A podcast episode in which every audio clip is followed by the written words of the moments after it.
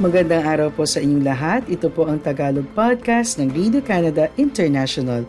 Sa loob ng 10 minuto, ihahatid namin sa inyo ang ulo ng mga balita tungkol sa Canada, sa Pilipinas at sa Filipino-Canadian community. Kaya tutok lang tuwing biyernes, linggo-linggo sa aming podcast. Ako po si Catherine Dona, ang inyong tagapagbalita sa Toronto.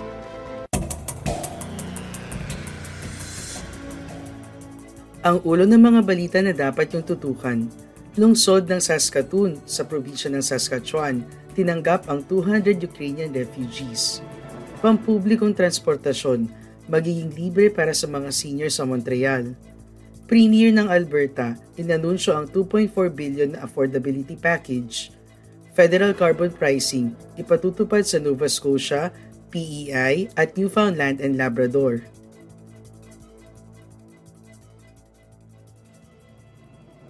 Ang ikaapat na humanitarian flight lulad ng 200 Ukrainian refugees ay lumapag sa Saskatoon noong Miyerkules ng hapon. Ito ang unang humanitarian flight na direktang lumapag sa Saskatoon mula sa Warsaw, Poland. Ang mga newcomer ay tinanggap ng dalawang legislative secretary ng lalawigan na responsable para sa imigrasyon at relasyon ng Saskatchewan at Ukraine. Sinabi ni Terry Dennis, MPP para sa Canora Pelli at legislative secretary na responsable para sa Saskatchewan-Ukraine relations na sa pakikipagtulungan ng gobyerno sa Solidaire at Open Arms, humigit kumulang 3,000 Ukrainian refugees ang dumating na sa Saskatchewan.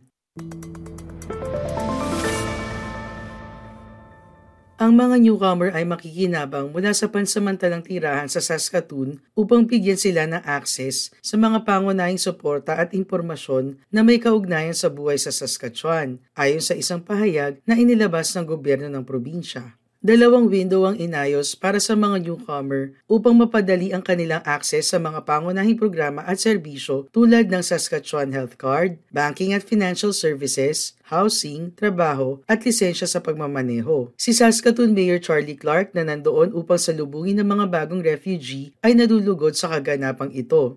Ayon naman sa piloto at may-ari ng charter plane na si Enrique Pinero, ang mga bagong Ukrainian refugee ay relaxed, ngunit pagod na pagod.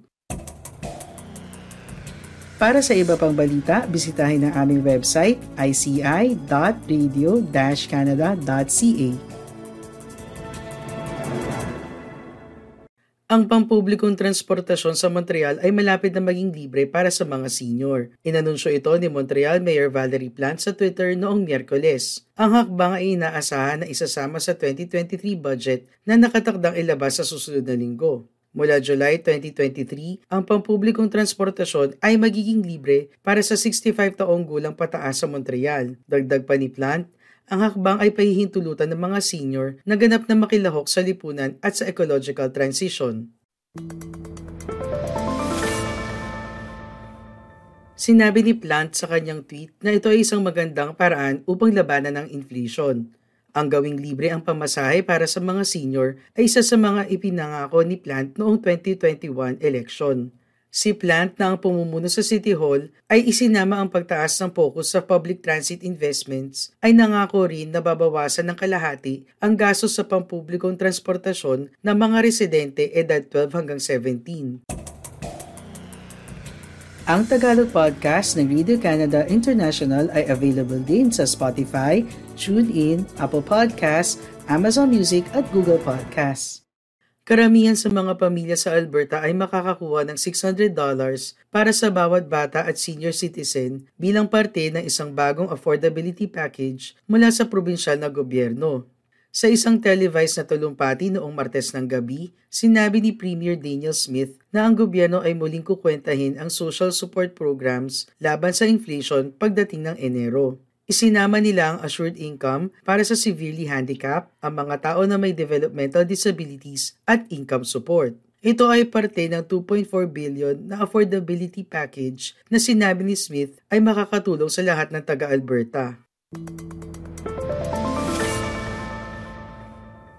Ayon sa first quarter estimates, ang mataas na presyo ng langis at gasolina at tumaas na tax revenue ay inaasahan na magbibigay sa Alberta ng 13 billion na surplus sa pagtatapos ng fiscal year. Inilabas ng gobyerno ang kanilang second quarter fiscal update noong Webes.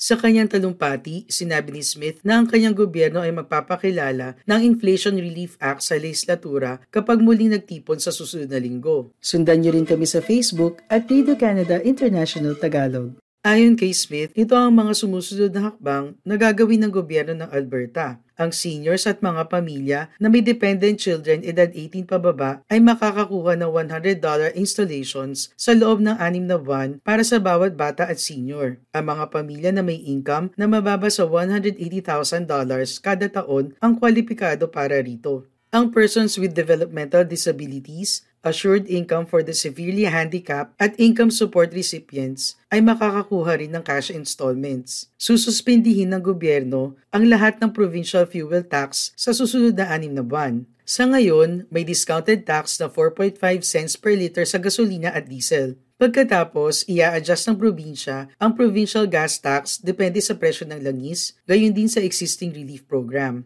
Gaya ng ipinangako ng predecessor ni Smith na si Jason Kenney, ang gobyerno ay muling kukwentahin ng provincial tax brackets laban sa inflation. Ang move ay gagawing less likely na mapipenalize ang mga manggagawa sa kanilang mga buwis kapag nakakuha ng slight bump in pay. I-follow nyo rin kami sa Twitter at RCI Tagalog. Ang gobyerno ay muling kukwentahin laban sa inflation ang AISH, PDD, Income Support, Seniors Benefit at Alberta Child and Family Benefit simula January 2023. May dagdag na rebate sa electricity bills para sa mga consumer na may total na $200 kada household. Hindi nagbigay ng karagdagang detalye si Smith tungkol dito. Nangako rin si Smith na lilimitahan ng pagtaas sa presyo ng kuryente ngayong taglamig at nagpatuloy na nagsalita sa ipinangakong natural gas rebate program na magsisimula kapag ang presyo ay lumagpas na sa $6.50 per gigajoule. mag invest sa food banks at palalawakin ang low-income transit passes. Isang anunsyo tungkol sa food bank funding ang naganap noong Miyerkules sa Calgary. Sa kanyang tulumpati, inulit ni Smith ang kanyang pangako na mabilis na tutugunan ang krisis sa healthcare system ng Alberta. Noong nakaraang linggo, pinatalsik ng Premier ang Board of Directors ng Alberta Health Services at itinilaga si Dr. John Cowell bilang administrator na pangangasiwaan ng organisasyon. Kayo po ay nakikinig sa Tagalog Podcast ng Radio Canada International.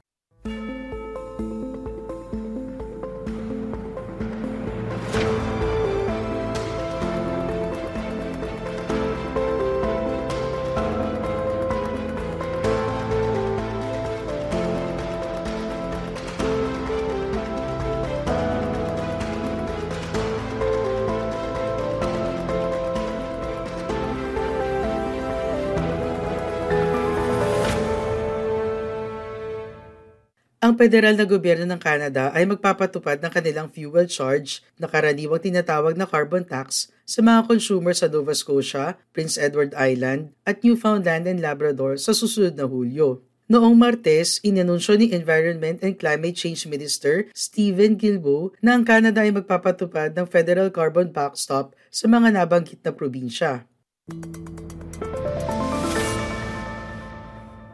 Ang tatlong probinsya ay sasama sa Alberta, Saskatchewan, Manitoba at Ontario sa ilalim ng federal backstop. Ang New Brunswick, Quebec, Northwest Territories at British Columbia ay patuloy na magpapatupad ng sariling carbon pricing regimes. Ang federal price ay magiging epektibo sa July 1 at ang consumer rebates, ang tax-free climate action incentive payments ng federal na gobyerno ay inaasahan na darating ilang linggo pagkatapos noon. Ang quarterly climate action incentive payments ay tipikal na dumarating sa Enero, Abril, Hulyo at Oktubre. Parte ng plano ng federal na gobyerno na ibalik ang 90% ng pera na nakolekta sa pamamagitan ng carbon tax.